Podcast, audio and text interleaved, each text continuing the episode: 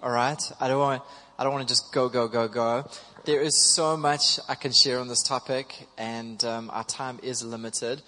So I'm going to try and just hit the nuggets of like the most important things that I want to hit. But at the end of it, we can have some Q&A. Is that cool? And feel free just to ask any question you want on this topic. Okay. So let's just commit this time to the Lord. Father, we thank you for another opportunity to gather around your word. We prayed earlier for wisdom. Lord, I thank you that wisdom is here tonight. Lord God, that wisdom that comes from heaven, that is supernatural. Not Wayne's wisdom, Lord, not a book's wisdom, Lord, but your wisdom, Lord God. That's what we need, Lord. Lord, when we're navigating relationships and marriage, and Lord, this is the most important, one of the most important, if not the most important decision after choosing you, Lord. And Lord, my goodness, we need wisdom for it, Lord. And so I pray that, Lord, you would breathe through this session tonight. And Lord, you would take the words that you want, Lord God, to impart and impress on hearts here tonight. Lord, I ask for every man and woman here tonight, Lord God, to receive what you have for them, Lord. Holy Spirit, come and encourage. Do what you need to do for every person here, Lord. In Jesus' name we pray. Amen. Amen. Okay. So I thought maybe I'll start tonight. You know, we're talking about flying solo, and some of the questions we're going to talk about are how to be single and satisfied, and how to find the right one. Can Christians date online? Big question. Help, I'm in love with a non-Christian. Can we date non-Christians? Do we do dating? Is there courtship? What's the difference between courtship and dating? There are so many questions around this tonight. I'm going to try and hit all of those as we go through it tonight. I thought, you know, just to say, you know, I do have some experience in this field. I know I'm not a single man tonight. I have dated women, all right, just so you know that, right from the start. And I'm currently dating a woman who so happens to be my wife. We date weekly, all right. So I wasn't always married, just so you know that as well. There was a period in my life where I was single. I got married when I was in my late 20s, middle to late 20s. So there was, you know, 20-something years of knowing that it was flying solo. Okay, it was me. And me, and then there was a period when it was me and Jesus, all right? And I can definitely say that the me and me wasn't good, and the me and Jesus was much better, in particular in this area of relationships. I came into faith as a person who knows how to do relationships the wrong way. Okay, there is a way in the world to do relationships. You know, it's typically the Hollywood style. Of relationships where it's like, it's based on attractions, and there's this feeling, and there's Taylor Swift singing in the background, and, you know, it's good looks, and it's sparks and chemistry, and then the next thing is riding off into the sunset, and it's romance, and it's happy forever after, and we know that picture is painted so well, and that was all I had in my mind when I was a young man, and I thought that's how it works. I find someone, I'm attracted to them, and then I'd scan the room, you know, I'd be like looking around, and I'd go beep, beep, beep, beep, beep, attraction, and then I'd follow through on that attraction, and then I would engage, and then guess what, sometimes, not all the time, actually a lot less of the time, they were also like, yeah, okay, and then we would have no idea who we are in that process, we would have no idea who they were in the process, and the next thing we were boyfriend and girlfriend, and the next thing we were in this thing called a relationship, and then we were trying to navigate what that looks like. And so I came into faith having had a track record of tremendous failures in relationships, tremendous failures. It would be depressing. If I had to start talking to you tonight, I'm not going to talk to you tonight. I'll save my testimony for like a man's camp. You know, that's where it really comes out. Okay. When the guys get together, we sit around the fire, they say, Wayne, what happened? I'll tell them what happened, you know, because it's really depressing. And I know this, that nothing can make you like a relationship, but nothing can break you like a relationship as well. And so I know what it's like to have a broken heart. I know what it's like to walk in brokenness. I know what it's like to break other people's hearts. I've seen how bad a relationship can go, to the point where one person in the relationship even wants to commit suicide. It's so bad. So, and all of that, I've experienced all of that simply because of one reason. I didn't have the wisdom that comes from God. That was it. I was purely basing relationships on what I was receiving from Hollywood movies and what my friends were talking about or whatever. That was my blueprint for doing relationships. And the end result of it was tremendous brokenness. And not only that, I saw tremendous brokenness around me as well. And so tonight what I want to share is what I feel is just wisdom from heaven, okay, to help navigate this thing. I thought I'd start off by giving you some cheesy Christian pickup lines just to help you, all right? Here's the first one, okay? Feel free to, write these down and put them in your pockets, okay? Here's a good one. If you meet someone you like, you can ask, did it hurt when you fell from heaven? They're so bad. Or you could say, I feel like God is telling us we should go on a date. Or what about this? Hey, baby, you were made for such a time as this. Or, I didn't believe in predestination until I met you. You float my ark. Okay, don't. That is just so bad, okay? Well, the reason why I share that is because sometimes there is this way that as Christians, we can take the world thing and we can Christianize it a little bit, but it's still the world thing, okay? And I'm not here to share with you that. I'm not here to just kind of tell you to be good or, just sugarcoat this thing in any way. I want to give it to you straight as it is tonight, okay? And I know that this can be difficult for some of you here tonight. I know there's some of us here, you've been single, and you've been single for a long time, and you're trusting God for a spouse, and you're wondering, Lord, when is this going to happen? And I hope that tonight you're going to be encouraged, and you're going to receive faith from this session, that there's going to be a transfer of faith tonight, that there will be a spiritual transaction that takes place tonight. That's where my faith is, that you would be encouraged. Because I feel like some of you tonight, when I was just waiting on God for the session, some of you just need to hear from the Lord, you're doing it all right. Just stay the course. Just stay the course. Just stay the course, The thing about staying the course is, we never know what's around the corner. And there's sometimes the temptation to get off the course. Listen, let's be honest. If we were to actually go and do relationships the way Hollywood says, we could all get hooked up tonight. You know what? We really could. We could drive around. We could search. We could do something. We could all get hooked up tonight. We could get married by the end of the year. We really could. There are drive-through marriages. You can do a drive-through marriage. It's not that hard. Okay, but the thing is, do we want that? Do you really want that? And sometimes if you've been walking on the road and doing it all the right way for a long time, sometimes that can be tempting. Sometimes it can be. You know what? Let me just do this in my own strength now and not in God's strength, because God's not helping me in this process, And this is the thing, is that whenever we do things in our own hands, we really do not, we make a mess of it. And I'm speaking from experience in this area, I thought, I had to go get me a wife, So I went and did that in my own strength without God, without guidance, without counsel, without wisdom, and it went. As a pastor, for the last, I don't know how many years, 14 years, one of the things I've seen the most is those who've built their relationships on Christ and those who haven't. And let me tell you something, there couldn't be a bigger difference. There couldn't be a bigger difference. I can't tell you how many marriage counseling sessions I've sat in with people who are literally tearing themselves apart, families apart, kids apart, because they come to me as like a last resort, I can solve this now. But I'm like, my goodness, I wish, in fact, the last couple that I sat with right here doing marriage counseling, I said to him, you know what, bro, I wish I could like smack you because like you should have come to me 6 years ago.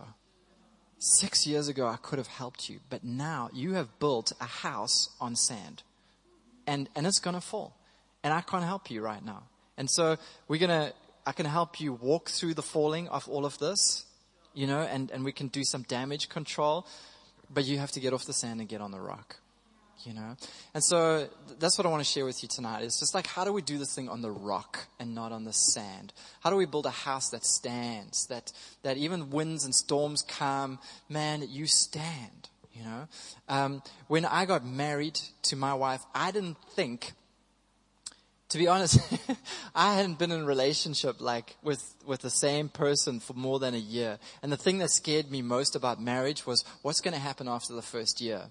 Like, will I still be in love? You know, what if stuff like problems come our way? What if will I be able to stay the course? Will I be able to remain faithful? What if somebody else more attractive comes along? What if, you know, I had all these what ifs in my mind and now I've got 15 years of marriage. And just saying, you know, like I'm pretty like, wow, Jesus, you know, I'm like, wow, me, you know, the guy who went through all of that. I've been with the same person for 15 years building on the rock. And I'm like, wow, it's so different building on the rock. It's so different. It lasts on the rock, you know, and really people, that's what you want. That's what you really want to do. So the question is, well, how do we find the right one? Like how do we get, you know, because there's this process between being single and being married. There's this process in between. And what does that process look like? You know, if we go to the Old Testament, we ask Abraham. Abraham's going to send his servant to go get you a spouse. You know, that's what he did for his son. You know, go find my son a wife. He sends his servant to go get him. If we had to ask David will just take his wife. You know, he'll just be like, you're my wife. You know? So, you know, there's a lot of like, you know, if we go to the Old Testament, there's a lot of like, okay, we can't do that. You know, that's really not how we do it. When we get to the New Testament, what do we see? We see like a lot of stuff against sexual immorality. Like the New Testament is packed against sexual immorality. It's like the highlight. And so sometimes as a church, the church is what we do is we just go, well, just don't be immoral. And a lot of people are like, okay, I won't. What else can I do? You know, like, is there anything else to kind of navigate this process? And it gets even more complicated when we start getting into different cultures. Because, you know, like when you're in different cultures, there's different ways to navigate this season as well.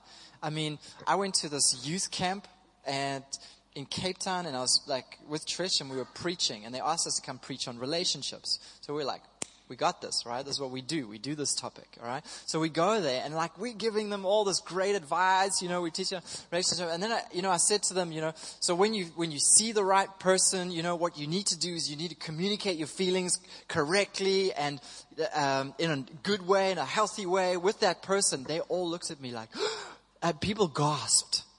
And then I carried on with the message and everybody just was like looking down, switched off. I was like, okay, I lost my audience at that moment. Then they came and told me, no, in our culture, they're like deep Afrikaans culture. Like if you like someone, you don't communicate. You go to their dad first. And dad has to give you permission to go and talk to the daughter. That's how you do things. So I was just like, whoa, okay. So now that was their culture, right? Now, can we find that in the Bible? Not really. Maybe we could go and find some examples of like dads, you know, being the ones that give away their daughters. In fact, there's quite a bit of that, you know, in the Bible. But can we then apply that to everyone?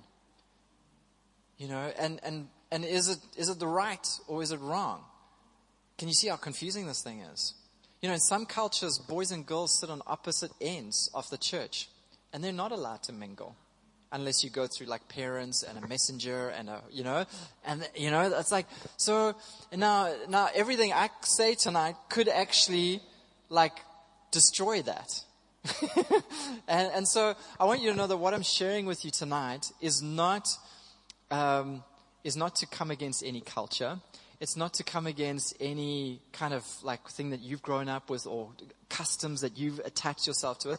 All I'm going to share with you is really, what I'm sharing is for people who are urbanites, who are growing up living on Hollywood and living on the music that we get on the radios and taking, that's all they know. All right. And what I'm going to share with you is just wisdom, and you can take it and apply it in your cultural context. Okay. You can take it, and if it's offensive to you in some way, then I apologize now. All right. But you're welcome. Just take it and apply it if you want, or don't apply it. Okay. And the reason, and the point is this, is that there is no set way to get married in the Bible. There is no set way. I know of great men and women who met and got married within a week. Okay. I know of great men and women in the Bible who have courted for something like 7 to 8 years before they've got married. I know of people who are Christians who ascribe to arranged marriages. In fact, that Christian man who asked his parents when he was of age to find him a wife, and the first time he met her was when they were negotiating how to do the marriage, like the wedding, sorry. That's what the first time they met, all right? So he didn't know the person at all, right? And they're Christians, okay? And is that wrong? No, it's not wrong. Some of you are like, I'm not doing that one, you know, like mom and dad ain't picking anybody for me, you know. I grew up in a home, I was like, dad, mom, no. It's like, I got this one. Really?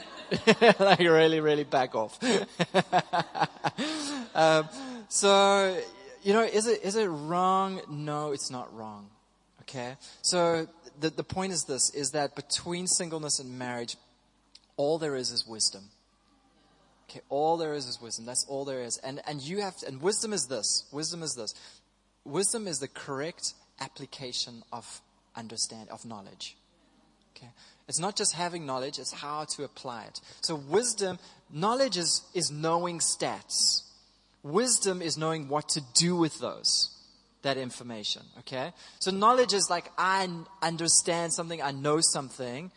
Wisdom says, I can apply that in my context, in this particular way, at this particular time, in this circumstance. That's what wisdom does. And so this is why my prayer is for you guys tonight is wisdom. Is you would take this and you would apply it in your unique situation. Who knows, you could get married in a week after meeting your spouse. I met my wife. 6 months later, we were engaged. I don't know why. It's a new word for us all tonight. Okay, engaraged. We were engaged, all right, in 6 months. Another 6 months later, we were married. So like within a year of meeting each other, we were married, okay? It could be shorter. It could be longer. I don't know, okay? Is there right or wrong? No, there isn't, okay? There's just wisdom. And so that's what I want to share with you. So let's look at Genesis 2:24, firstly. It says this. It says, therefore a man shall leave. Can you say leave? His father and mother and be joined. Say be joined. To his wife, and they shall become one flesh. Can you say one flesh? All right. So when we go back to Genesis, what we see is obviously Adam and Eve. And then God speaks. The first institution that gets created is marriage. And I don't know how else to say this.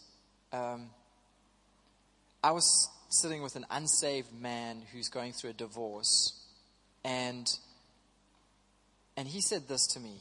He said, Wayne, you know, we've been around for like millions of years, and this whole marriage thing is actually a new thing, and it's not really how we were designed. Okay, he's going through a divorce right now, so he's speaking out of hurt, all right? But he says, it's not really how we were designed. You know, it's a new kind of society thing.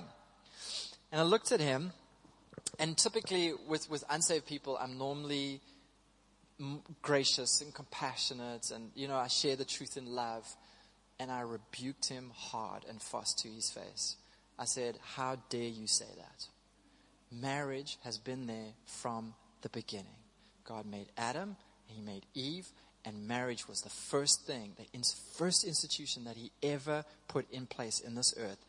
Marriage has been the bedrock, is the foundation of a good family, and is good family, a nuclear family, is the foundation of a healthy, prosperous society and nation. You take away the family, you take away marriage, and everything in society collapses. I was just listening to a testimony of this young girl. I mean, she turned into just the most horrific person, you know, getting involved in Satanism and drugs, and just her life went, and just put the rewind button. What did it go all the way back to? She was abandoned as a baby, left on the streets. She didn't know who her father was. Her mother didn't want her. Why did she end up being like she was? Because she didn't have a family. You know, every sort of brokenness that's in the world, every wrong ambition, every driven person, every angry person, you can trace all back to some moment in family where family wasn't like right and faulty, and that it like shaped them and bent them, and then they go and produce that in society, you know. And so I just want to say also, marriage is a blessing, and it's from God. It's an institution, and it's holy, and we need to preserve it. So here we see God creating marriage right in the beginning. But he gives us a process of how marriage is meant to happen. There's a process. It says, therefore a man shall leave his mother and father. He shall be joined to his wife, cleave to his wife, and the two shall become one flesh. There is so much just in that I could actually just talk about that for another hour, okay? But I'm just going to nutshell it. There's the process: leave, then cleave, then become one flesh, okay? The world has reversed that. The world says, become one flesh, then learn how to cleave, how to be together, how to be joined together, and then get on your own 2 feet and find your place in life, you know? I mean, if you went to university, you know what's happening at universities. One flesh is happening a lot. Do we even know each other? Well, kind of. We met at the bash, you know. Are we out of home yet? Have we left home yet? No, we're still kind of dependent on dad and mom, actually. So we haven't left anything at the moment. And so the world kind of always flips things around. And God puts things in order and in process. If you go look at creation, you will see that he created the world with incredible order. I mean, he didn't make the bugs before there was food for them. You know, he created everything with order, and everything systematically followed a process. You know, first there's light, space, time, matter. Great. Next step, let's create the heavenly bodies, you know. Next step, let's drill down into the water system, create the water. You know, there's a systematic thing. So when God talks about, therefore a man shall leave and then be joined, and then become one flesh, he's telling us the order of things. He's telling us how things are meant to function, okay? Man always goes, well, I'll do it in my own way. I'll come through that way, you know? And the result is always brokenness, okay? So leave, all right, what does leave mean? Leave, really, in olden days, what would happen is you would grow up in a home, you'd come of age, you would learn a trade from your parents, then you would start to practice that trade, and then you would be able to, after practicing that trade, go and build a home. And then once you had a home and you were set up with like some sort of income and stuff like that, then that would be the time that you look for a spouse, all right, thereafter. And so there's a lot of wisdom here in leaving. Leaving speaks about preparing yourself for life. That's what really leaving is all about. It's about getting yourself ready to stand as an independent person in this crazy world. That's what leaving means. And so it's about going, and it's about understanding that marriage starts with me getting me together. Right? Not the other way around. Not like I need marriage in order to get me together. Okay, we go really wrong when we think I'm going to be complete when I have somebody else to complete me. That's when we, you know, they talk about like, you know, in maths, two halves make a whole. That works in maths, but in marriage it doesn't. If you take two halves and you put them together, you get less than a whole. Yeah, exactly. So in marriage, what works is two wholes coming together. Then you get a whole. Okay, that's what marriage is. So if you're needing someone to complete you, you're not ready for marriage. All right, you've got to be at the place where you're getting yourself together. It starts with you. So the world says, like, start out there, and God is saying, start in here. Start here, work here first. And there's a couple of things that Adam actually had that we can work on. All right. Firstly, he had an identity. He knew who he was. All right. Secondly, he had work. In other words, he had purpose. God gave him a job before he gave him a wife. I'm just saying, you know, and it doesn't have to be in our times like a literal job in the sense like I have a job. It's a calling. It's a purpose in life. It's like, you know, are you amening or are you asking a question? Okay, amen. We want men with jobs, man. Sure. So God gave him purpose and then he gave him a wife. So this is important. He knew who he was, or he knew he was created in the image of God. God called him Adam. He knew what his name was. He knew his identity. He had something to do. He wasn't actually walking around going, woe is me.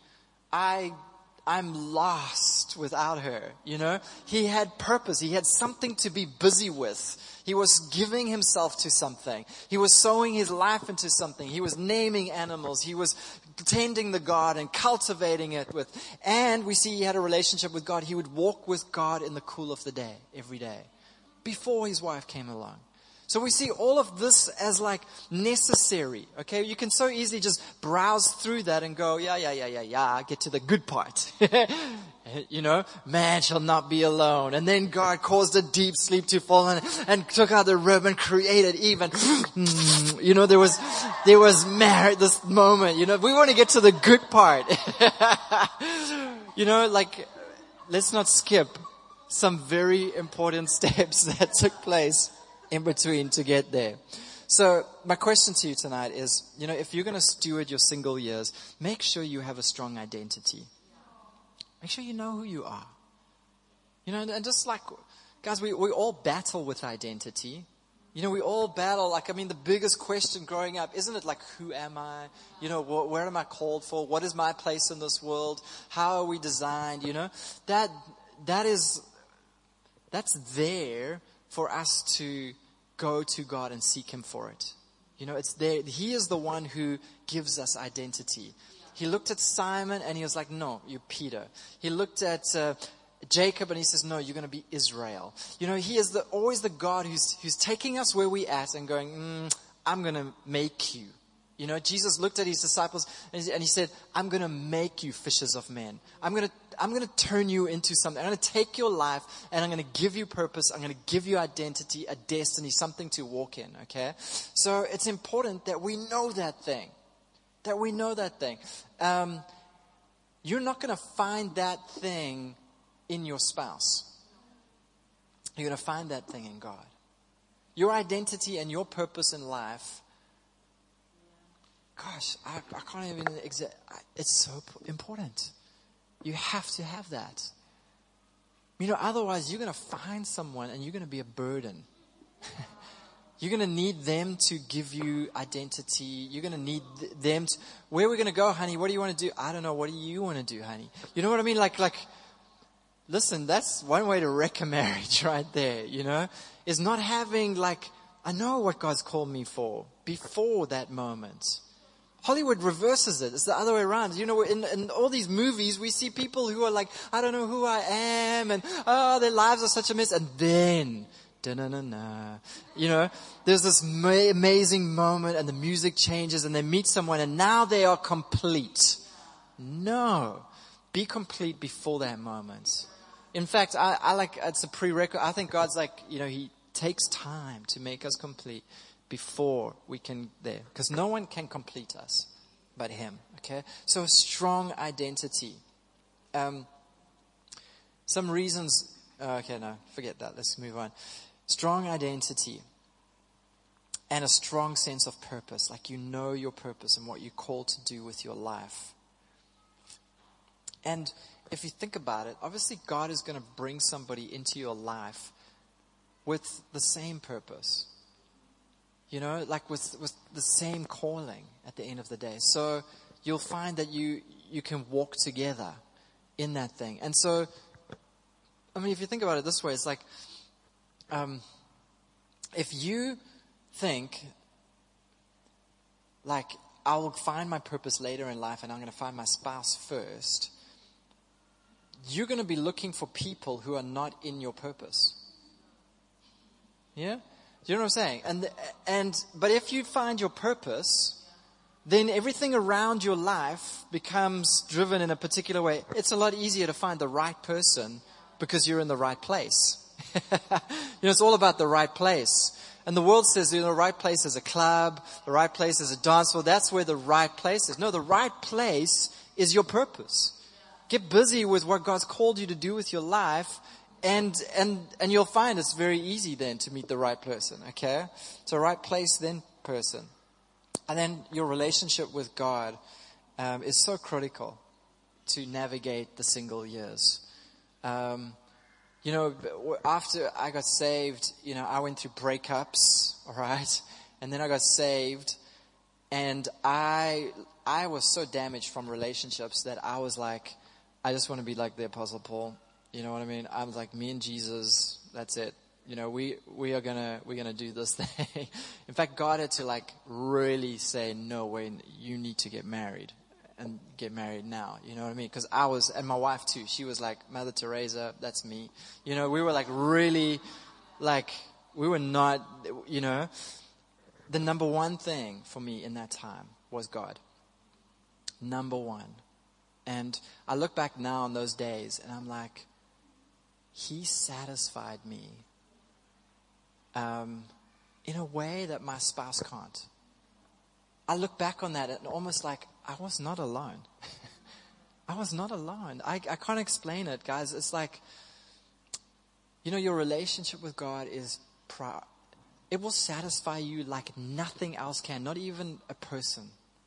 He can touch the deepest part of your life and cause you to be so satisfied. Like David said, I'm satisfied as with fatness and marrow. Like, I don't know...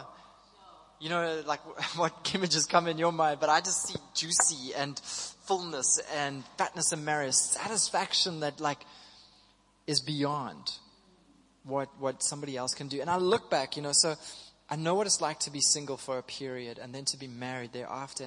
And I say, the thing that was ultimate for me and helped me was my relationship with God.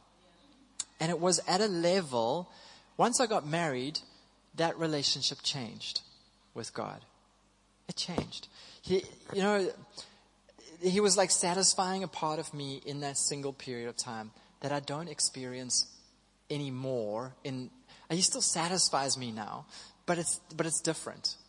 I can't tell you what it was like. It was special, And so, it's critical, all right, that you have and you build and you prioritize your relationship with God. I'm going to give you some good advice as well. Spiritual family is so important. If you build spiritual family around you, this thing of navigating singleness becomes so safe and so much easier.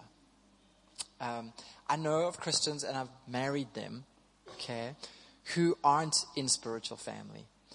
And they come and they say to me, I'm getting married. And I'm like, awesome. And then they, like they're in our church or, they know me from campus days or something like that. And they want to get married and they want me to help them get married. And I'm like, awesome. So do you have a connect group? What do your brothers say like about this girl? I don't know. I don't have any brothers, They're not in connect. They don't have spiritual moms or dads. And I've never met their spouse, you know, that, or the person that they want to marry either, and nobody else has either. And then we have to do this moment where we have to facilitate wedding between these two people, but there isn't a witness. There aren't people in that moment going, amen, we've watched this journey. We've seen them come together. We witness with this. We agree with this moment. And there's such a difference. I've married couples who've done it in spiritual family. And the congregation, when we say, you know, like, kiss your bride, like, there's this moment of, like, yes, you know, this has been a faith journey. This has been like an accountability journey. This has been, there's deep relationships. And for them, it almost seems platonic, these other people. It just seems like a transactional thing, you know. There's no witness. There's no the advice that's been, they've just done it on their own, you know. And I want to say, like, I encourage you, do it in spiritual family. Make sure that you've got brothers, sisters around you, that this thing is not like you on your own doing this. Okay, it's just wisdom, guys. You can use it or don't, you know. It's just wisdom. Sexual victory. Okay, just throwing out there. All right. We live in a very sexually broken world with multiple sexual addictions in various different ways. And I want to say, like, in your single years, get sexual victory. A lot of people think, I'm going to get married and then I'm going to be okay. Finally, you know, I can have sex when I want to have sex. I'll be okay. Listen, whatever you are, you take into your marriage. It doesn't, like, when you say I do, nothing disappears. Nothing goes away. Nothing is like, it's still you with all your faults and everything. And you carry that into your relationship. And is it possible to be single and sexually pure in these days? Of course it is. Of course it is. You know, this gospel, guys, is the power of God unto salvation for every part of us, including our sexuality. You know, so it is possible. Are we living in an incredibly sexually charged time? Yes. So there's a very good likelihood. I'm talking to you guys as singles tonight. I'm guessing we're singles. Maybe there's some marrieds here. Okay. As you've probably come through a lot of brokenness in what you've grown up, whether it was abuse, maybe you were molested, maybe you were exposed to pornography from young, maybe you've had partners before, maybe you've had sex already, maybe you've been raped. I don't know, okay? But there's a good chance that 90% of us here are not virgins. For one reason or another. Okay, that's just the normal stat. Okay, the question is, what do we do with that? Okay, we can't look at marriage as like the fixer for that. We've got to make sure that we get fixed in that moment. And how do you get fixed? You go for counseling. You go for counseling. You confess your past. You talk about it. I really, it's not cool when we do premarital counseling. I'm going to talk about premarital counseling. One of the questions on premarital counseling for your spouse to know is, were you abused? Were you raped? Okay. Don't let that be like the first time you start to deal with that thing. I've sat with couples where we've had to push pause on marriage because this is the first time they're going to address their sexual brokenness. And it's like, we can't go to marriage like this, guys. Let's push pause on that wedding. But it's in 2 months. Yeah, let's push pause. Let's make sure that this thing is okay, because you can't carry that hurt into your marriage night. When you want sex to be great, you don't want to be thinking of that thing or what happened, or you really want to address that thing now in your single years. Don't wait until marriage or you're talking about marriage before you start addressing that. Okay, so just good advice. Okay, put it in your top pocket. Make an appointment if you need to. And then another one here, some good advice is: be ready to serve. Be ready to serve. in marriage, you've got to lose the get mentality. You know, some people look at marriage as like this, oh, I'm going to get me a man. You know, I'm going to get me a woman. And I'm going to get me, you know, some regular sex. And I'm going to get me someone to make the dishes clean and clean the home. And I'm going to get somebody. I'm going to get me something. Marriage is actually about bless. Okay, it's not about take. Okay, it's about what you can give. Just like... heads up, the world cannot revolve around you. And then you go into marriage and you think your marriage is going to be okay. You've got to be ready to serve now. In your single years, become the servant of servants. Know what it really means to live for other people. Serve other people, serve their children, serve their lives, serve in your church, serve to the point where it hurts you, where you like, because let me tell you something, as soon as you get into marriage, you're going to feel that thing, all right? Like, number one, 9 out of 10 marriage counseling moments are purely this, selfishness. I sit with couples and they're like, ah, oh, they did this and ah, oh, they did that, and I'm like, I have to navigate all these, like, okay, when did that happen? Okay, and we're trying to solve all this thing. And what's the underneath all that? Selfishness. Me. When the Bible says, you know what, husbands, love your wives as Christ loved the church, giving himself for the body. You know what I mean? Like, Christ showed, and the wives, respect and honor your husbands in the same way. So it's like marriage is actually about, I'm here for you. And the other person says, I'm here for you. Good marriage. It's going to go well. I can promise you now. Because even if there's something we disagree on, somebody's going to have the heart to say, you know what? I'm going to go with you on this one. I'm going to go with you on this one. And I look at so many married couples and there's fire and they're throwing things at each other and they're fighting and there's just horrible because they haven't learned to really be a servant. Just to serve other people. You know, go serve until you got that thing. Till you really know what it means to like be the foot washer. Because I can tell you now, that's what marriage is. Can I remind you, when you get married, what do you say? For better or worse, for richer, for poor, in sickness and in health, all right, until death do us part. That's marriage. That's what it is. So if they're sick, if they're broke, if they're depressed, if they're struggling, I'm there for you, man, for better or worse. That's what this marriage is. A lot of people are like, yes, I'm single now. Woo! Hallelujah. Oh, glory, you know. Single ain't too bad, actually. It ain't too bad. Like, really, I mean, that is, I know.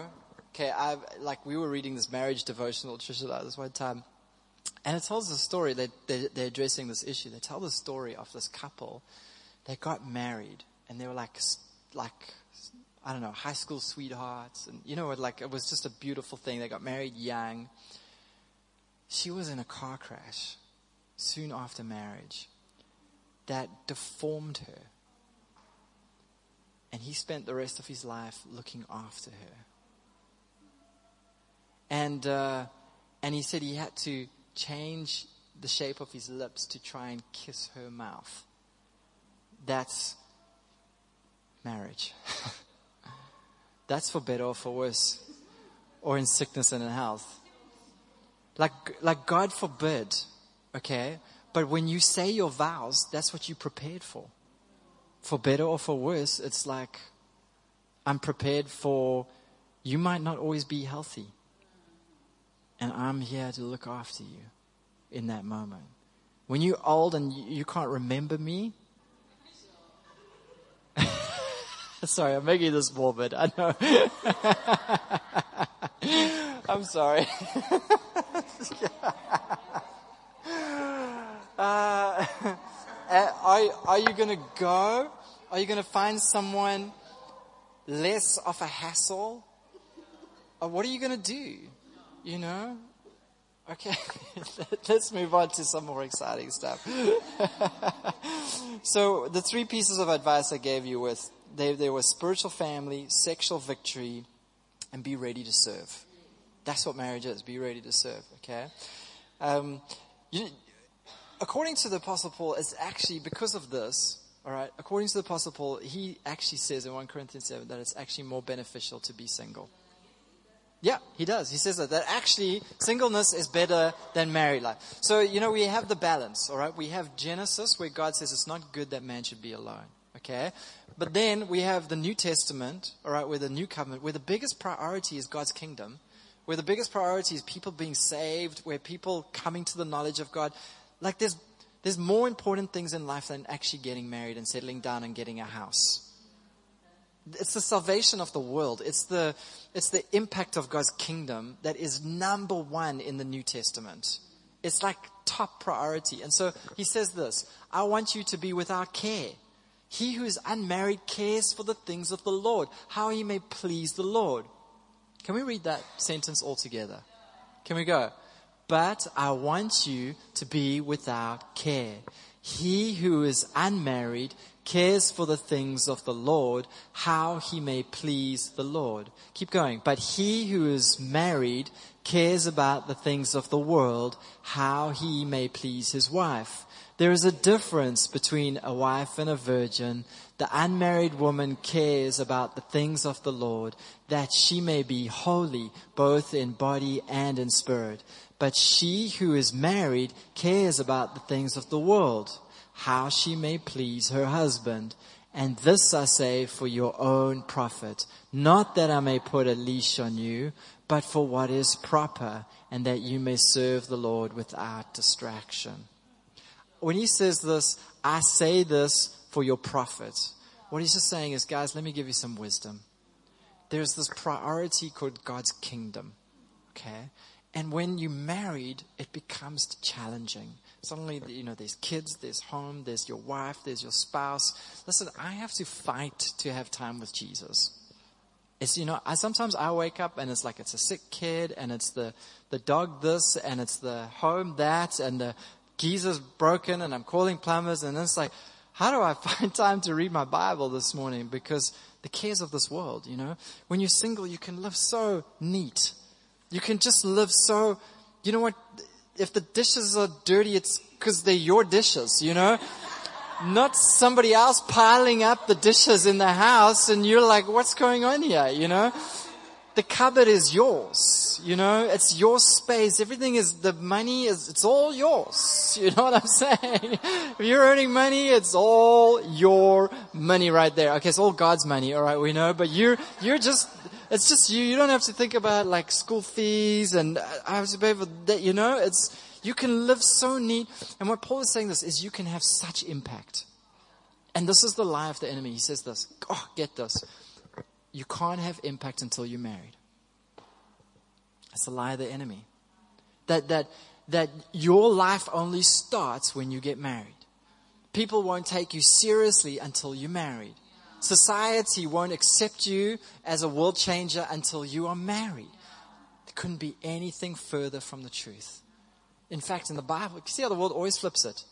And so you walk around as a single person, you're just like, I just need to be married and then I can have an impact. And the Bible's saying, no, it's the other way around. It's like you can be a world changer right now.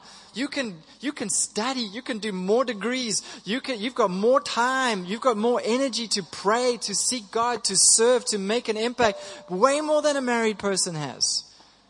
You know, way, way, way more. And so typically you find like with people with great callings on and great responsibility on their lives, their spouse really becomes a servant to that.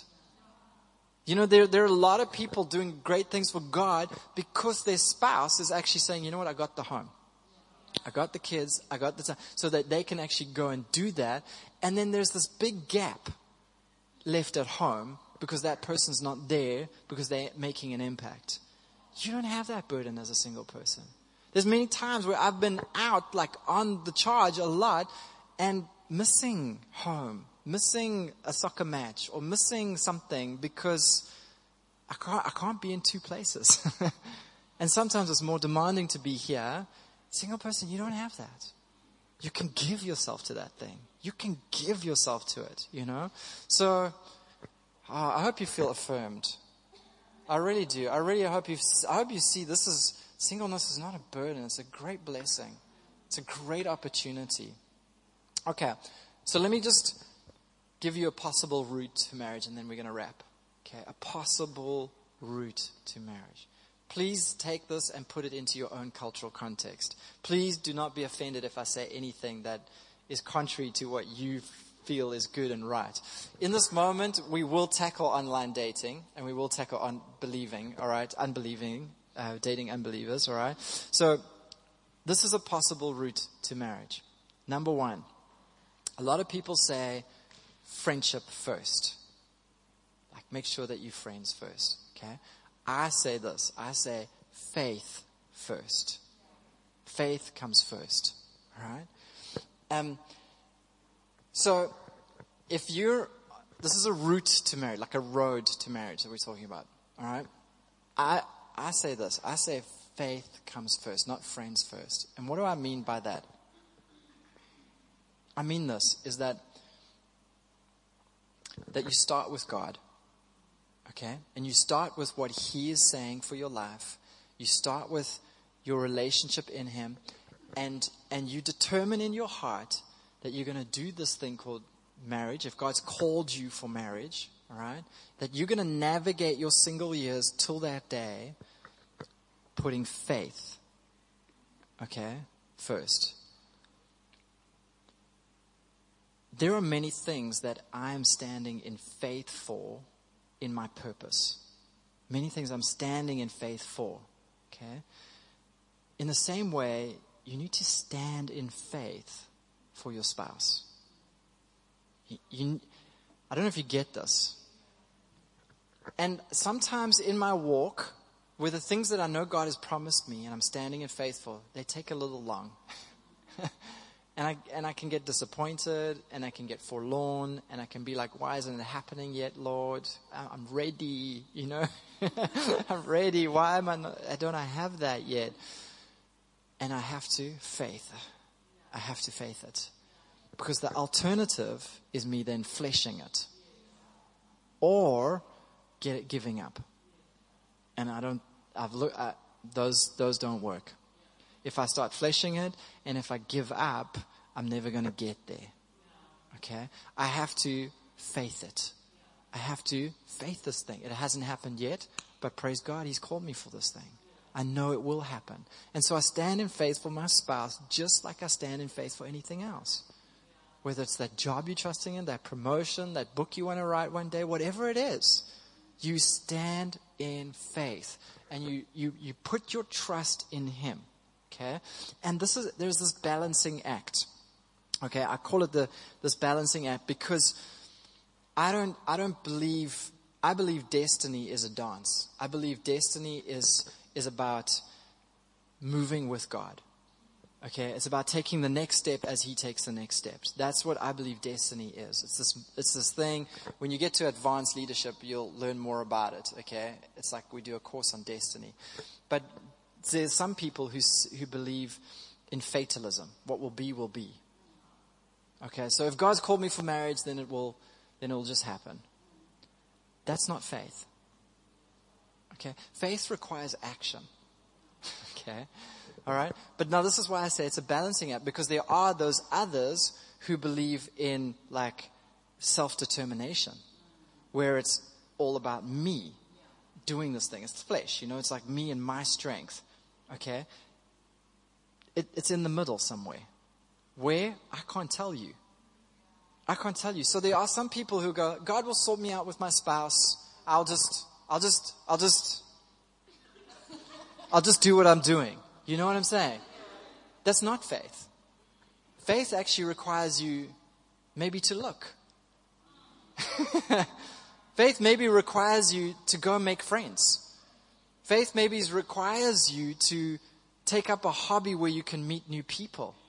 So, and then But then, like, the flesh will say, no, if you want to find someone, go looking. Go make friends. Go get a hobby and get around people. You know what I mean? So you can do it, and there's quite a big difference. Okay, do you see that? There's a big difference between doing that as it's like you doing that, or you doing that in faith, in step with God as God's moving. Okay, so it's all right, it's a balancing act. Okay, it's not like I'm just going to wait and he's going to do it. All right, it's like I'm going to play my part in this thing. I've heard of stories where women have, gone to the store and bought men's clothing and put it on their bed and said, Lord, I trust you. You're going to fill these jeans with a guy. You know what I mean? And lo and behold, they marry a guy with that size jeans. You know what I mean? I don't think you should do that, okay? I'm just telling you that there's faith, all right? And you've got to pray your spouse in. You've got to walk in such a way God might require you to do something in the process. Some Christians think it's real holy just to do nothing in the process. Like, me and Jesus, man. You know what I mean? We'll be right here. And you know what? You wake up and you're 90 and Jesus has been saying, you know what? I brought so many options your way. Like, what happened? And you're like, Jesus, you didn't give me anybody. It's like, dude, look up, man. Look around. So it's a balance, okay? And so it's possible we can be too picky in this process, but it's also possible that we can be not picky enough. Like, there are some Christians who are like, okay, right, I'm going to do this God's way. So she's got to be like this. She's got to, like, sing in the worship team. She's got to be like, and there's this long list. The person comes along, awesome, amazing woman of God, awesome. And they're like, list, nope. And then, somebody else comes along and they go, list, no, you don't match number 4 on this other. You know what I mean? It's like you can get like ridiculously petty about this thing. I'm going to be honest. I had a list. Trisha's like met none of those things on the list. I wanted a blonde girl who would sing in the worship team, I had this like, Trish was like, in fact, I was so not her list as well. All right. I'll be honest. It's just, she'll tell you, I was not the kind of guy she thought her. In fact, when her family met me, they were like,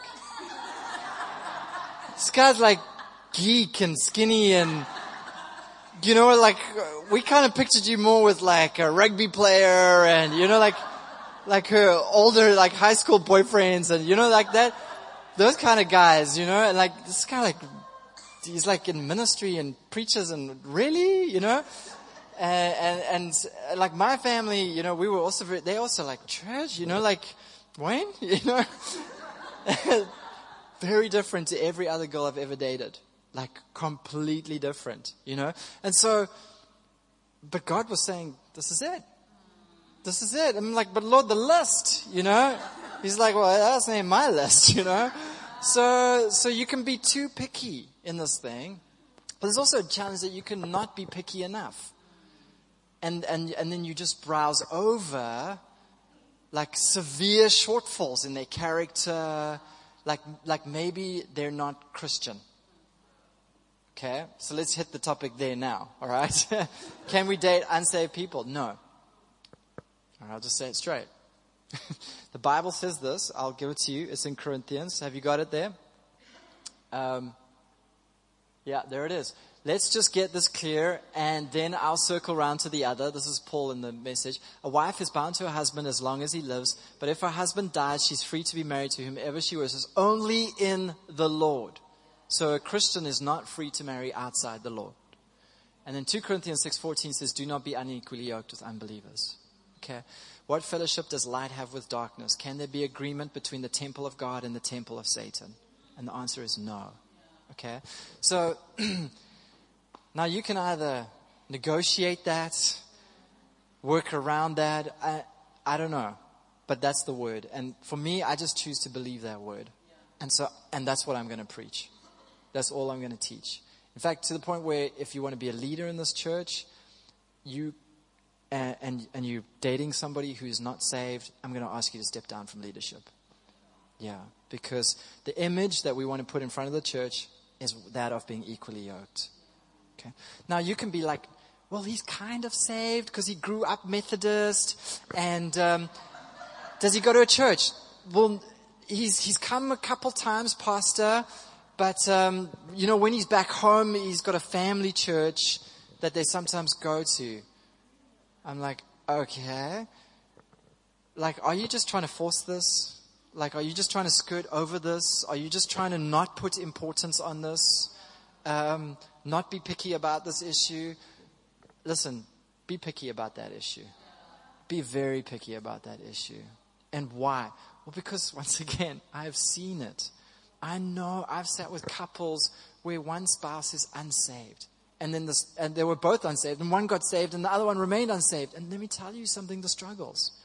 I know people who've come into church, all right, and skirted over this issue. He's kind of saved. She's sort of saved, okay? They're not in church anymore. They're not serving the Lord anymore. They've backslid from God. I can call out names now. I'm thinking of couples in my mind girls who were in our church who were on fire for God. Then this guy came along and we're like, okay, he's nice. And yeah, he says Jesus. Okay, that's awesome. So yeah, we get married. They're not in church today. They're not serving the Lord. Why? Because his heart's not there, man. He doesn't have a heart after God. And so, listen, it's like we can either ignore that or we can just obey it and accept it.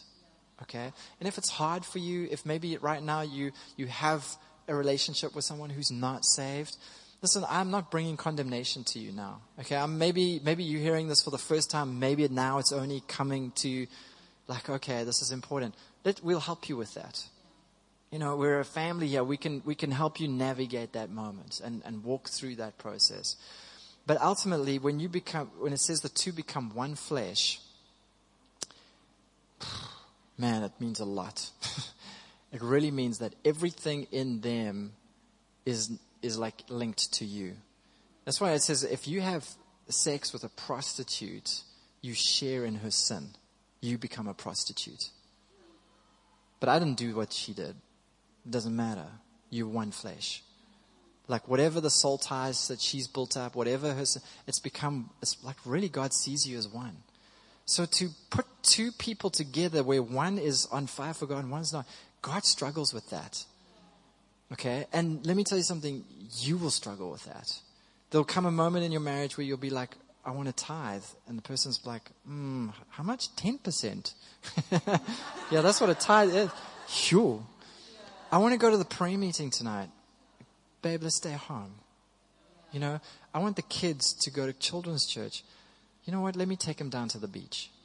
Let me tell you something. There are thousands of scenarios like that I've dealt with and I have seen so often, and I can't imagine God wanting you to have a life like that. I really can't. I can't. For me, it's like it's hard to accept. I know there's people in our church who have found someone who's not saved, and then they got saved and they got married. Okay? And I praise God for that. But I don't recommend missionary dating. I don't recommend finding someone who's not saved and thinking, I'm going to get him saved and then I've got me a husband or I got me a wife, okay? It's dangerous. You might not get to that point. So look, in this issue, like grace, hey? We walk in grace. If we've made mistakes, it's okay. We can help, we can navigate, but like really the Bible's strong. Do not be unequal, okay? So faith first, okay? So put your faith first. And I want to say this also about preparing and over-preparing. I know some people who take this word and then they go like this, right, I'm going to get myself ready for marriage. And they don't look up for marriage because the money's not all there, the house is not all there, I haven't yet become manager or director yet. I haven't yet finished my PhD. So I'm getting me together. I'm still getting me together and I'll get there one day. Don't do that. Okay? Because sometimes God calls two people together when it's not all there. And you do it together. And you team it, all right? You don't have the house yet. You know what? You can do it together. You can rent together for a while. You know what I mean? You don't have to own the thing yet. You don't have a car yet. It's okay. You can Uber together. You know what I mean? Like, there is public transport that you can still take. You don't have, like, that PhD yet. It's okay. You can get married as a student.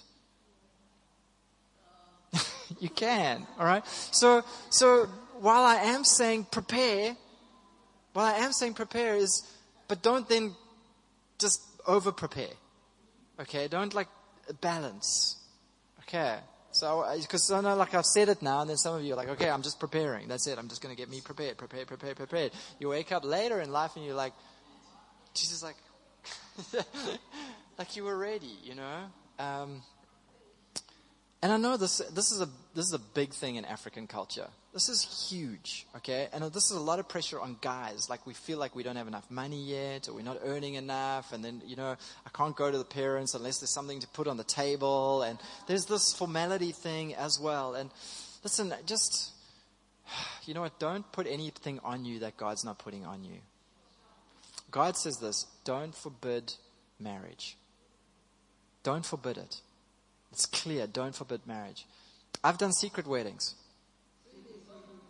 I have, to obey the word. I really have. I've married people in my home secretly without their families knowing.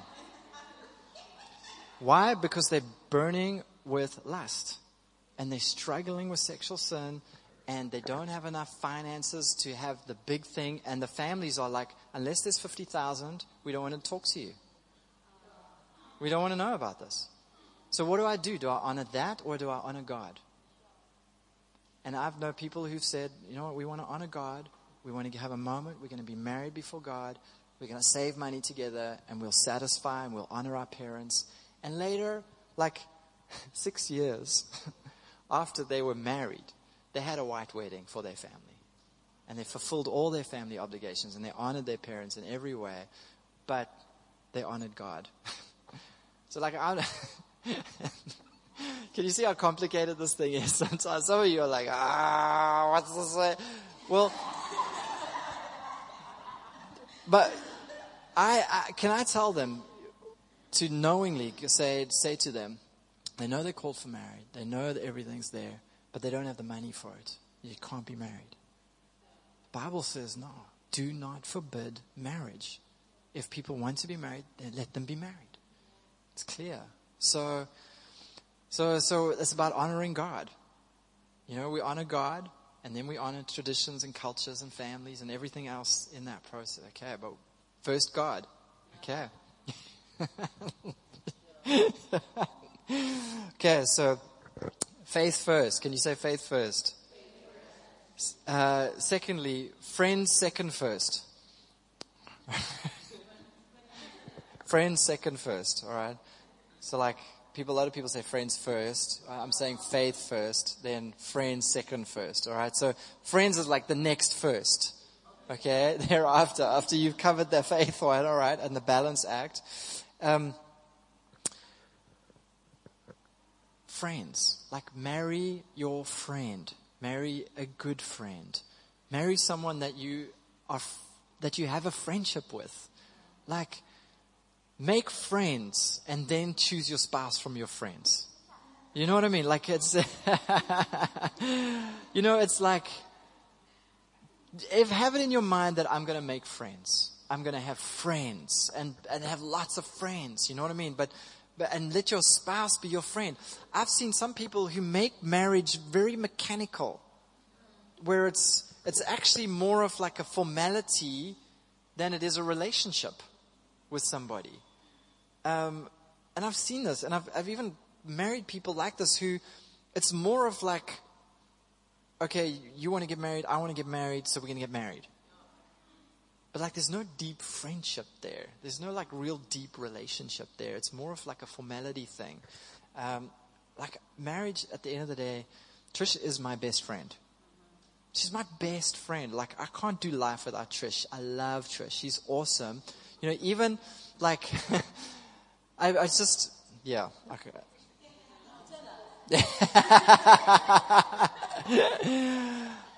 I enjoy her company. I like to be around her. We have conversations. You know what I mean? We talk. That's what marriage is. It's not this like, okay, I'll pick up the kids at this time and you will do the dishes and then we'll meet for dinner at this time. And then it's like, and you play your wife role and I'll play my husband role. And then we have sex, because we have sex. That's what married people do. But there's no relationship. There's like no friendship. Make sure it's friends first. How do you make friends? Well, firstly, find common interests. So in your single years, make sure you have interests. Make sure you're out there in a sports club, in a running club, in a art classes, photography classes, or just be around things that you're interested in, things that you know God's called you to, and that's where you should make friends. Friends should be people with common interests. At the end of the day, that's what friends are. That's why a lot of you are friends, is because you have a common interest in church and God.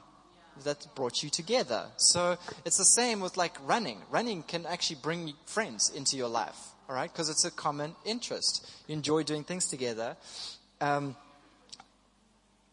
My marriage is built on common interests. Trish and I do sport together. We love doing the same stuff together. So find common interests. How else do you find friends? You can also find friends online.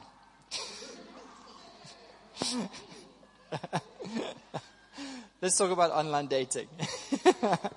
On that note,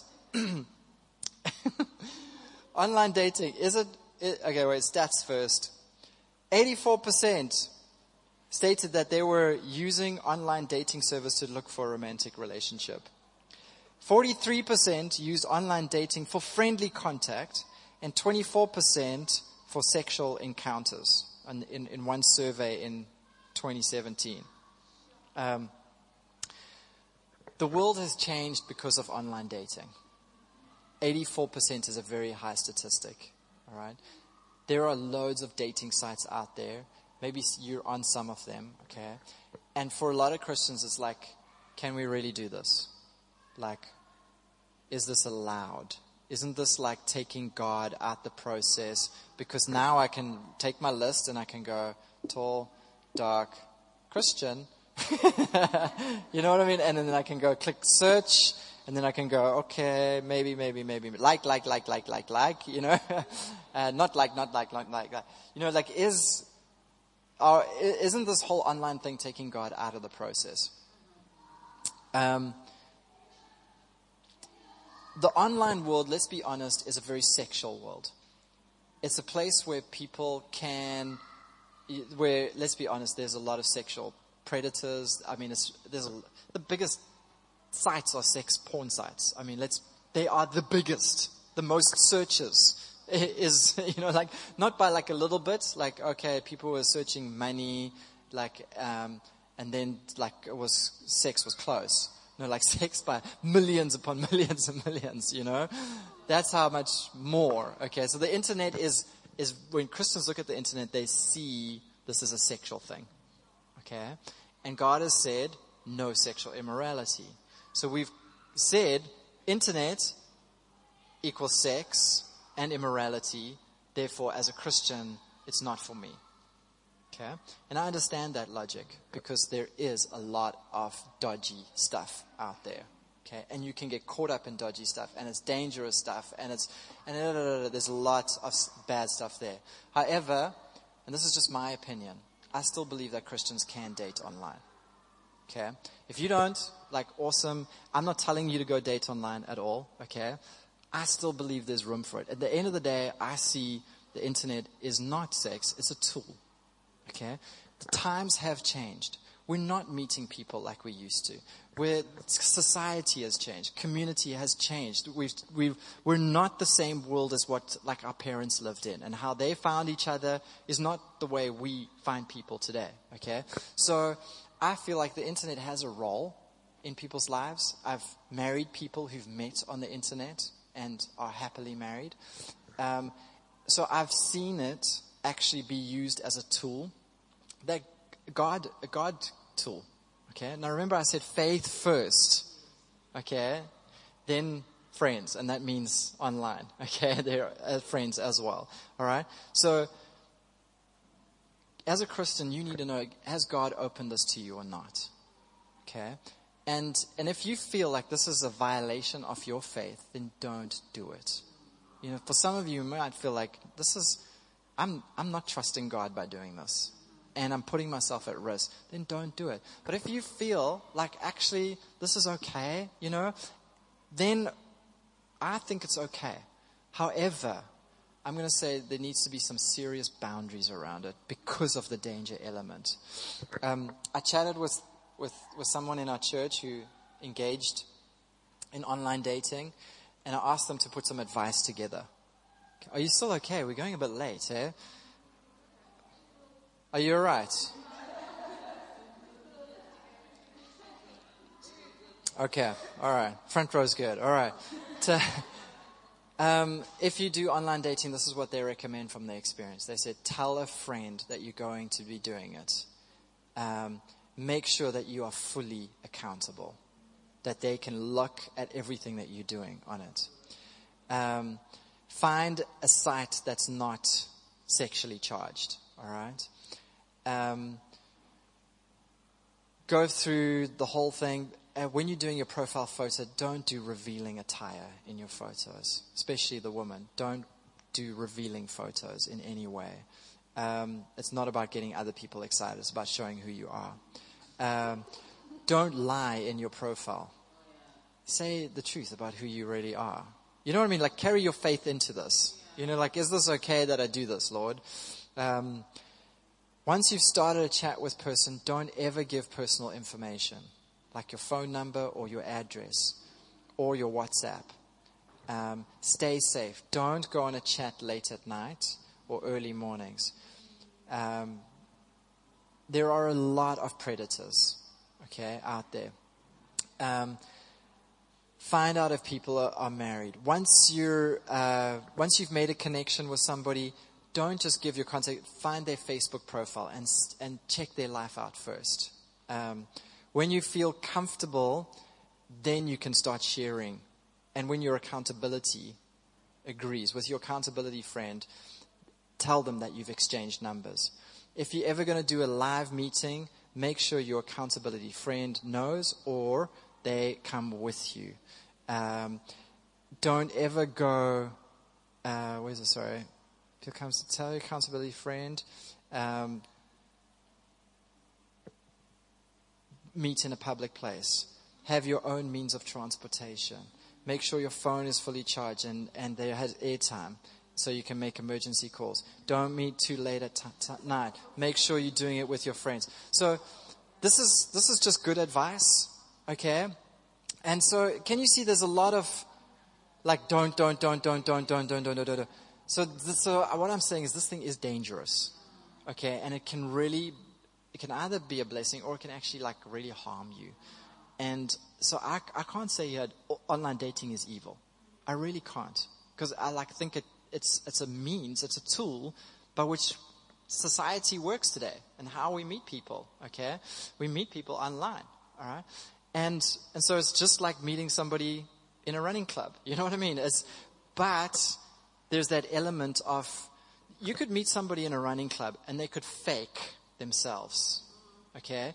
Online, they can also fake themselves. So there's real dangers in both places. We can't like over-dangerize the one to the other, okay? You know what I mean? So I'm saying it's okay, but please, there's serious boundaries around it. Okay? Did you have a question? No. No one had a question here. Okay. Thirdly, you've found someone. Faith first, friend second first, you've made a friend. Then this next thing is seek God and seek counsel. Okay. If you really feel like this is maybe your spouse, fast. Pray. Ask people to fast with you. Pray with you. Don't just go ahead with this thing. Make sure that you're doing this thoughtfully. Next, communicate. Now, this is really important. It's like if you see this as a possible relationship, that you communicate, and you communicate clearly about that. Not, I had a dream, and I feel like God has said that you and I will be married. Please don't do that. That's just putting pressure on them. You know, I've had so many girls come to Trish, counseling Trish, and saying, this guy's told me he's had a dream. We're like, do you know him? No. And they like genuinely feel obligated by this dream that this guy had. And we're like, listen, toss that thing, you know. Take that dream. Tell him to take that dream and put it somewhere because it don't belong on you, okay? When you communicate your feelings and your emotions, but do it in a way that it gives the other person the freedom to make their own choice. Respect their will, okay? If somebody approaches you and says, I'm feeling like this is more than a friendship, and you don't, please communicate, I don't. Please. Like, really save yourself some pain, save them some pain. Like, it might feel like, oh, can I really say that? Some people get into relationships just because they can't say no. Seriously, they just can't say no, I don't feel this thing. They feel sorry for the person. And then they're boyfriend and girlfriend for a while, and the other person's thinking marriage, and I found the one, and they're like, I'm not sure yet, I'm getting there. Like, no, don't go anywhere until you know for sure. Go back to pray. Rather say, you know what, I'm going to go pray and seek counsel. All right? And then come back to that moment. Okay. Then courtship. After prayer and counsel, after you've communicated, courtship.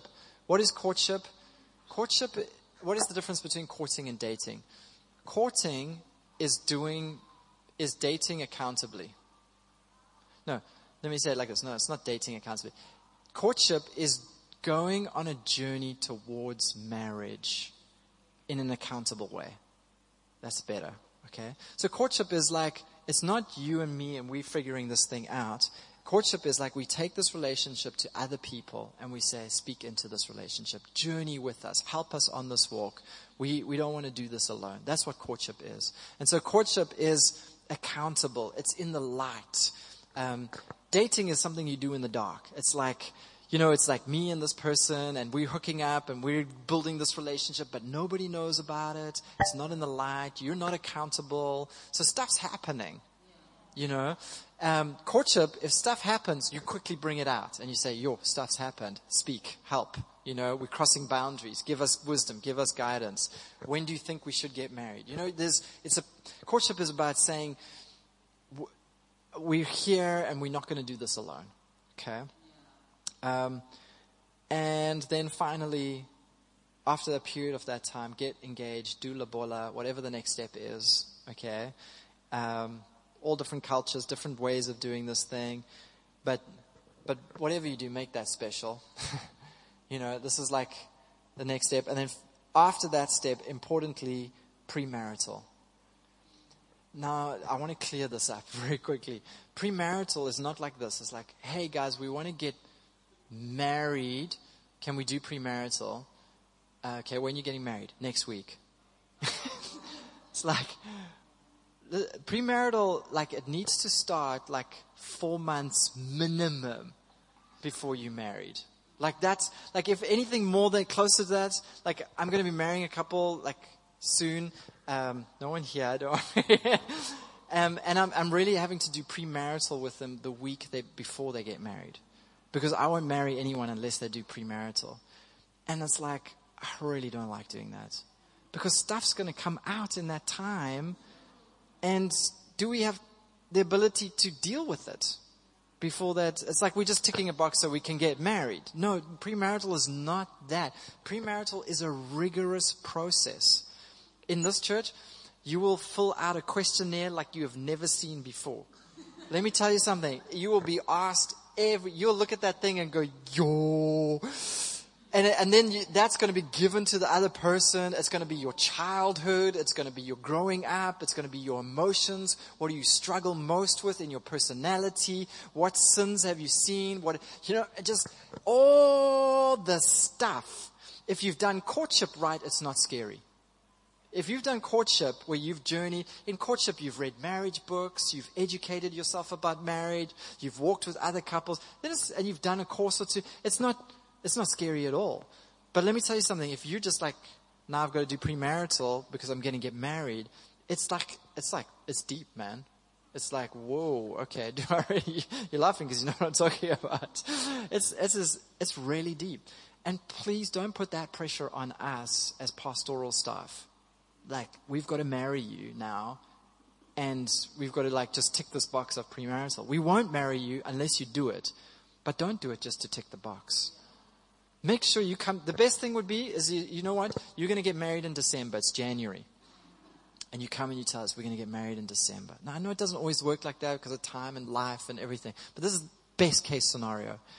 We start premarital in February. That gives us lots of time to really deal with this thing. And we do one appointment a month. And we really go deep in that one appointment. And then you've got another month to talk about it. Maybe go get a book on that thing that was raised. You're going to talk about the role of a husband. You're going to talk about the role of a wife. You know what you're going to do in premarital? The husband, all right, to be, is going to fill out a form that, okay, and the wife's going to fill out a form, and they're not allowed to see each other's answers until they come together for counseling. And the husband's going to have written there the role of what he thinks a husband is. Okay? And she's going to have written what the role of a husband is. And then you're going to come, having not seen what each other have written, and you're going to come to premarital, and we're going to sit there with your answers, the man, okay, I'm going to use you guys, all right, because you're here, front row, okay, and what the man, what he thinks a husband should do, and what she thinks a husband should do, and we're going to say, okay, swap forms, okay, and I'm going to say, Noko, tell us, what does he think is the role of a husband? Read that. And then I'm going to say, Mukhale, what does she think is the role of a husband? Would you read what she thinks is the role of a husband? And then we're going to ask you, Mukhale, do you think you agree with that? What don't you agree with? And we're going to have a moment. And we're not going to just talk about the role of a husband or the role of the wife. We're going to talk about the role of in-laws as well. What role do in-laws play in this thing? We're going to talk about money. And it's very interesting. I've sat with people and they go, well, I'm the breadwinner. She must stay at home. I will give her a budget every month. Da, da, da, da. And she's like, we're going to be a dual income home. His money and my money are going to go into one pot. And then you're going to read her answers and she's going to read his answers. And then we're going to go, okay, let's talk about that. We got to solve this before you say, I do. We're going to make sure we get to that wedding day with a financial plan. And that afterwards, because otherwise, if you do it properly, otherwise you're going to come back to me a year later and you're going to be like, we're fighting about money. And I'm going to have no foundation to go dig up your form and say, but okay, what was the problem? I'm going to have no form to go to. Because you didn't have a financial plan before you got married. You didn't give that attention. So how important is premarital sex? Let's talk about sex in premarital. He's like, 6 times a week, baby. She's like, I see sex as like, romance and different views on what, okay, let's talk about that. How do we come to agreement? Unless the two agree, how can they walk together, the Bible says. So you're like, I'm happy to be single.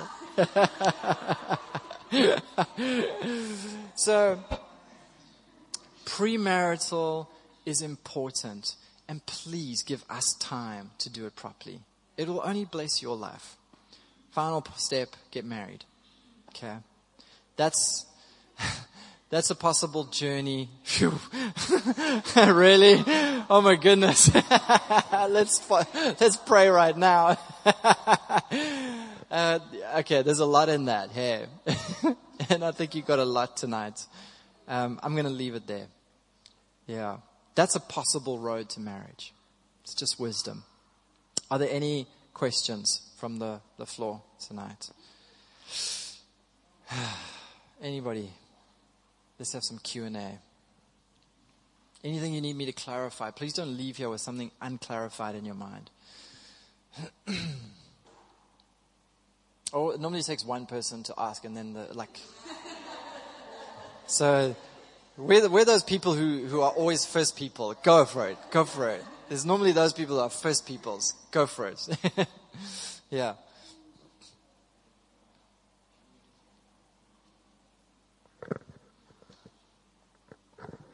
Just want to ask, maybe, like, we as young people, I have something which I like the most, like maybe reading or playing sport or something, such that I'm obsessed with that thing I like, that I can't even, like, have the time to assess that person, like, is he cool or what? How do you, like,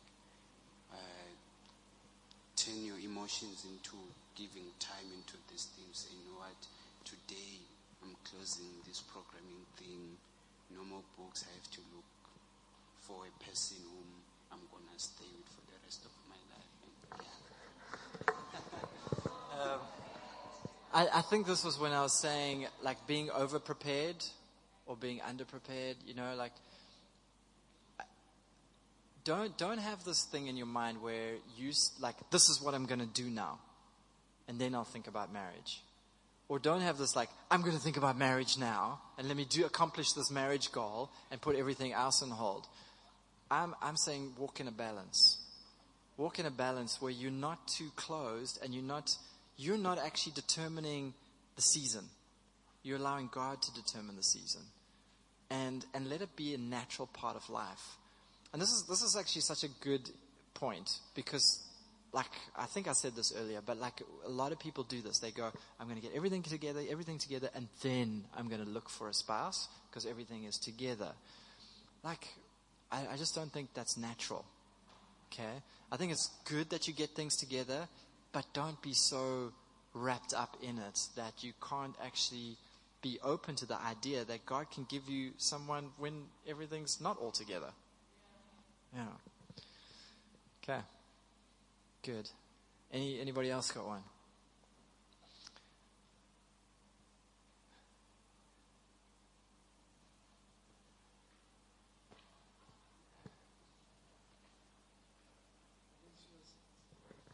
Noki wants to ask a question for Chloe.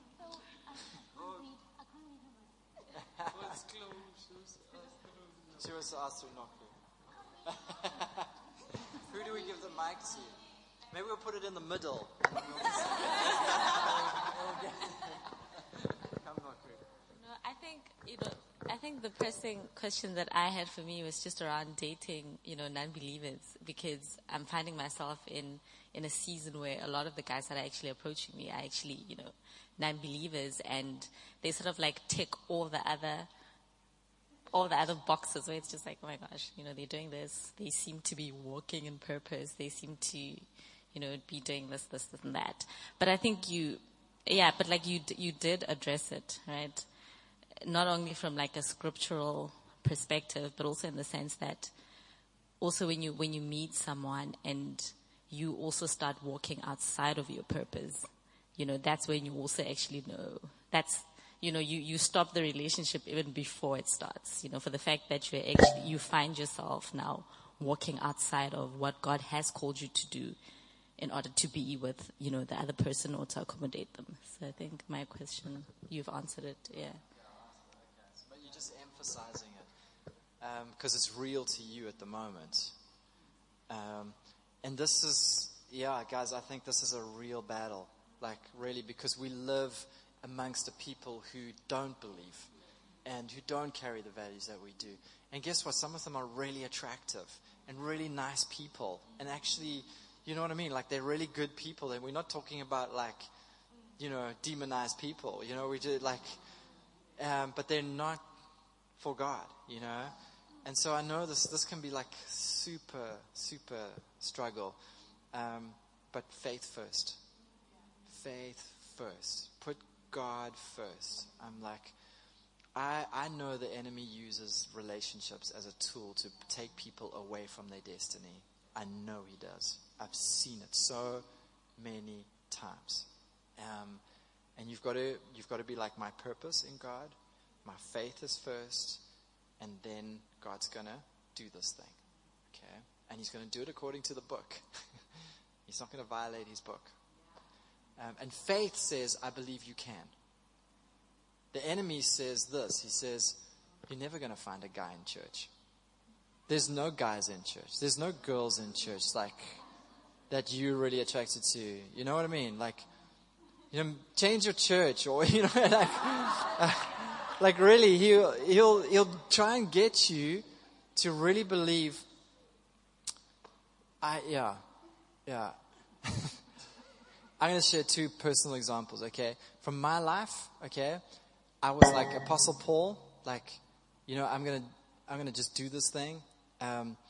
Trish, I was in his people church, okay? Trish was with God one day and she said, I'm going to move you to your husband's church.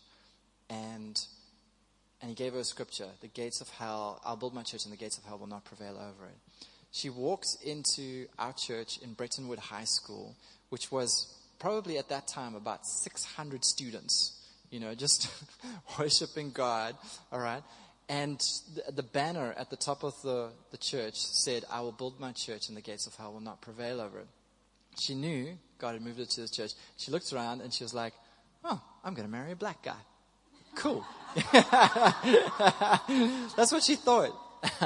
But lo and behold, there was one single white guy, which God actually hooked up for her. You know, so that God, I'll move you to your husband's church. So that's what, and she knew, and God confirmed it and brought it there. My middle sister, I call her my little sister. She got married at 38 years old. All right. My goodness, she's like the naughty one. You know, she was just like, she just did life on her own page. Like really, she's a designer. She's an artistic person. She is just like, she's out the box. She doesn't fit in anybody's box. Okay. Beautiful, beautiful girl, which, you know, is actually a challenge, because beautiful girls always attract Mr. Wrong. And her story was Mr. Wrong, and then Mr. Wrong B, and then Mr. Wrong C, and then Mr. Wrong, but he had a Porsche, but he was Mr. Wrong D. You know what I mean? And that was her story. And during that time, I said to her, join a church. Join a church. She's like, there are no guys in church. That's what she would say to me. There are no guys in church. Finally, at the age of 37, she joined a church. She was married at 38. There were, and a guy in that church.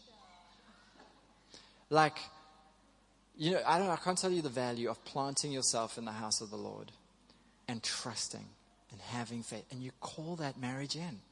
You faith that thing. You know what I mean? Just like you faithful finances, you call it in the name of Jesus. Lord, I thank you. You've called me to be married. I know you've called me. Some of you are called to be single. Praise God.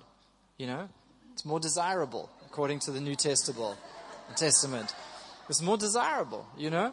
But if you're called for marriage, you know God has called you for it, you've got to faith it. You've got to be like, you can't get into that. Let the enemy go, you've got to do this in your own strength, or you've got to compromise your values in some way. When he came to Jesus and he said, look at all these kingdoms. I will give them to you. Just bow down and worship me. Just bow down and worship me. What did Jesus come for? All those kingdoms. Okay. So what he tries to do is he tries to give us what we've been promised, but in a wrong way, in a way that compromises God. Okay. And Jesus was like, get behind me, Satan. So he's going to come do the same to you. You're waiting for your spouse, and he's going to say, I'll give you a spouse. Just compromise on that 1 Corinthians 7 and 1 Corinthians 6 thing, and just compromise on the whole being in a church thing. Here he is. Tall, dark, and handsome. You know? And what are you going to do? Get behind me, Satan, right? Any other questions?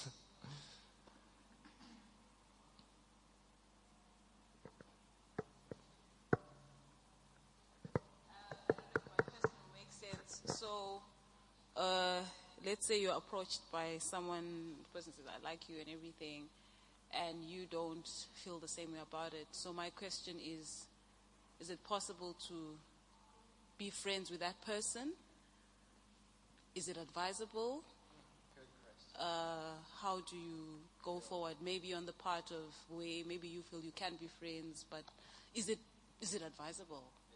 Yeah, I think sure. That's my question. That's a good question. The answer is I don't know. You're going to have to figure that out for yourself, because there's no like one. It could be yes or it could be no, and it depends on how much they're attracted to you and how far that thing had gone in their heart and how close you were before or how not close you were before. So it's, once again, faith. Trust God. What is God saying? Sometimes the best thing is actually just to. Other times it's like, don't be weird. Like, just keep the friendship there. Say, listen, I really like you as a friend. Let's keep it there, and then let it go. Forgive and forget, you know, and move on with friendship and enjoy the person as a friend. I don't know what the answer is, but I do know that, like, we shouldn't stigmatize people or look, you know, funny at them for. I was looking at the newspaper and it's like, it says, what was the headline? Racist Vicky gets bail. Did you see that? I'm like, shame, man. That girl, that's her life now. She's racist Vicky. And in your mind, you can be like, there's Chancer Joe.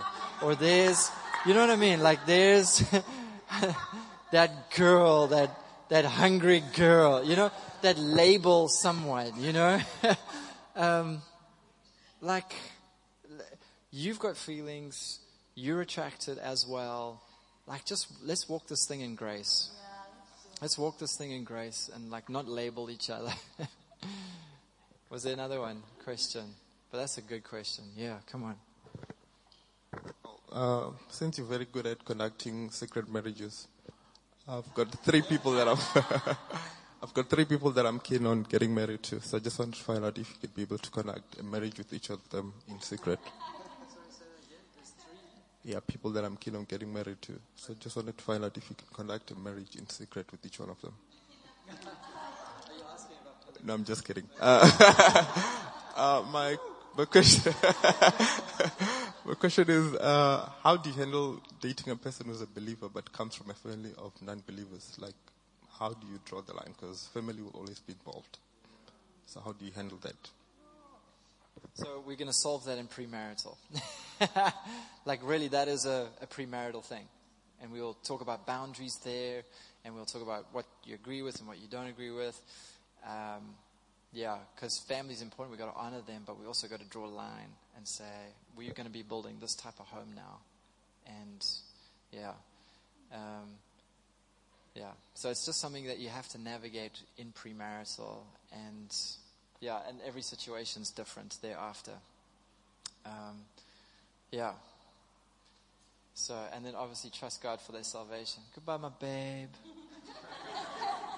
See you later. There's one here. Another one over here. Thank you, Mac. Okay, I'm just curious, right?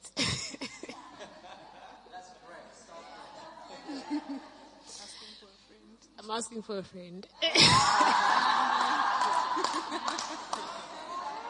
me.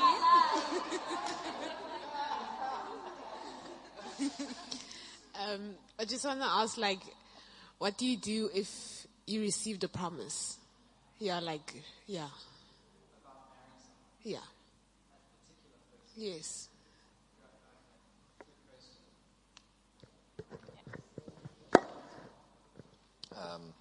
Okay, so just to understand your question, your friend's question, for your friend. So your friend has received a promise from another person or from God? Oh, okay. That's actually a very interesting one, because I've got experience with that one.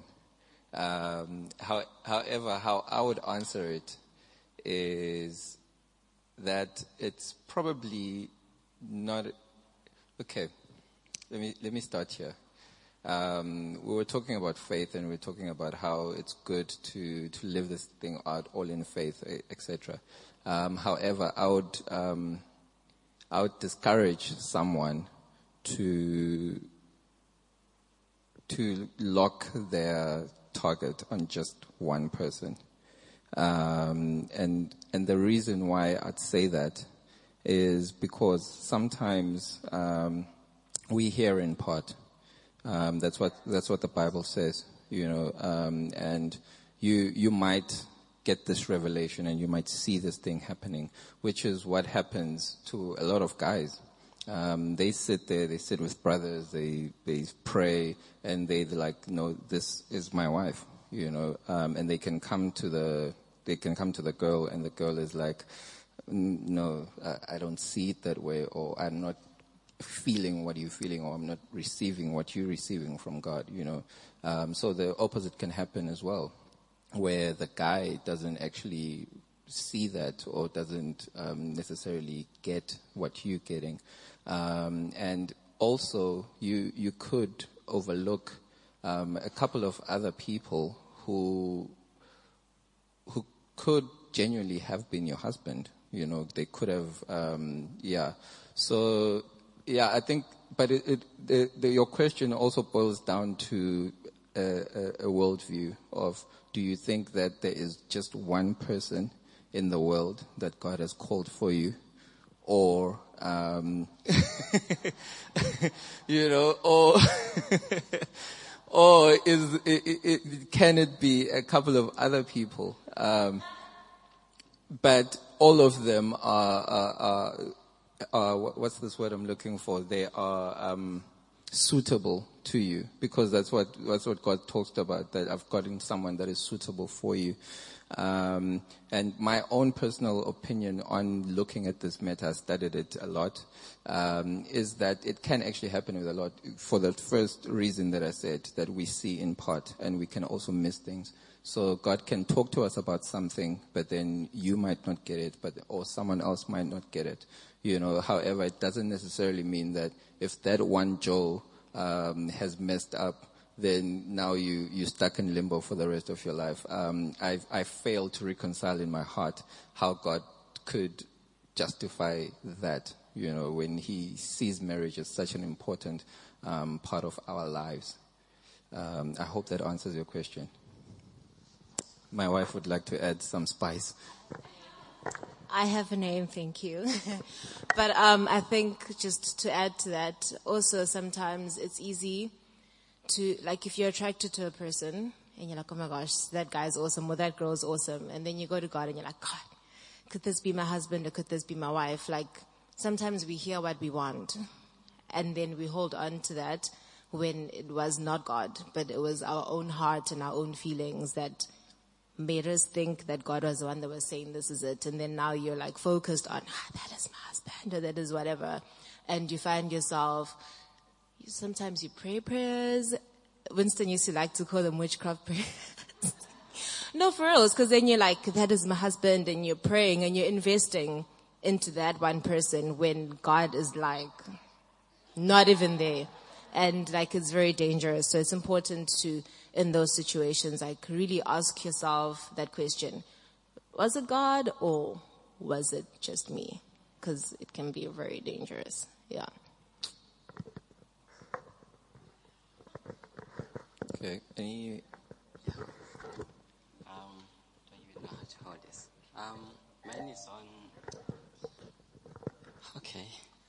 Mine is on inter-church marriages. I have to, Jesus, I'll put it in my mouth. Awesome. Okay, it's on inter-church marriages, because you get churches which are very different in terms of practices, and I can imagine, like, if you're from this kind of a church, then, or marry a prophet's son or something, that church, yes, or marrying maybe a sabbatical, because they're very different when it comes to their practice. You get people not believing in hitting drums or this loud music, or just how they do life is different, but they are saved and committed, and you are saved and committed. It's just that you're doing, you know. And how do you yoke that one?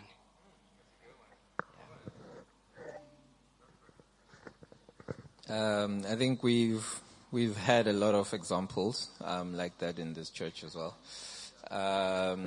Look, I think the first thing is looking at what type of church is it? Is it a Bible believing church, and all of that stuff. But then at the crux of that whole thing is that there's an agreement. There's supposed to be an agreement between the two people, and also there are two pastors. So let me first try to give a couple of examples to make sense of what I'm saying.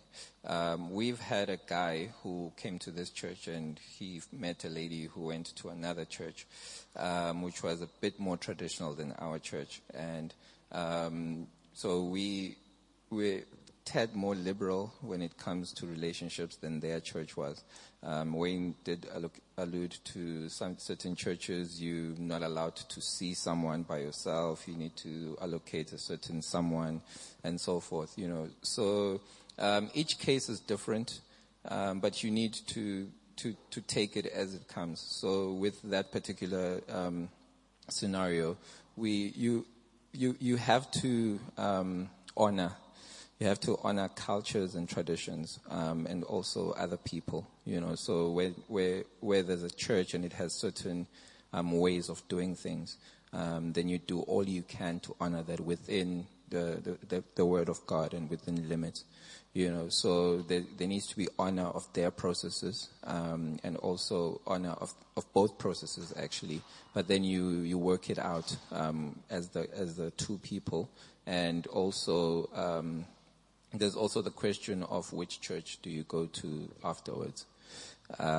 Traditionally, it was you go to the male church, the male guy's church, you know. However, in this day and age, that's also a conversation that can be had. I don't know if you want to add. At the end of the day, marriage is about the two becoming one. So you can't be married to someone and be in different churches. So somebody needs to change, and change quick. That's it. Make a decision. Is it here or is it there? Do that, because you can't grow, you know, all together living in different congregations. So unless two agree, they can't walk. So marriage is ultimately about agreeing on every major thing so that you can be one together. So it has happened. It can happen. It does happen, but the key point is make the change. Somebody's got to make the change at the end of the day, and some people don't want to in that moment, and that's when it becomes hard. But if you call to that marriage, make the change. Yeah. Amen. Can we wrap for the night? Amen. It's getting late. All right, can we maybe just close with some prayer? You guys stand to your feet, stretch your legs a little.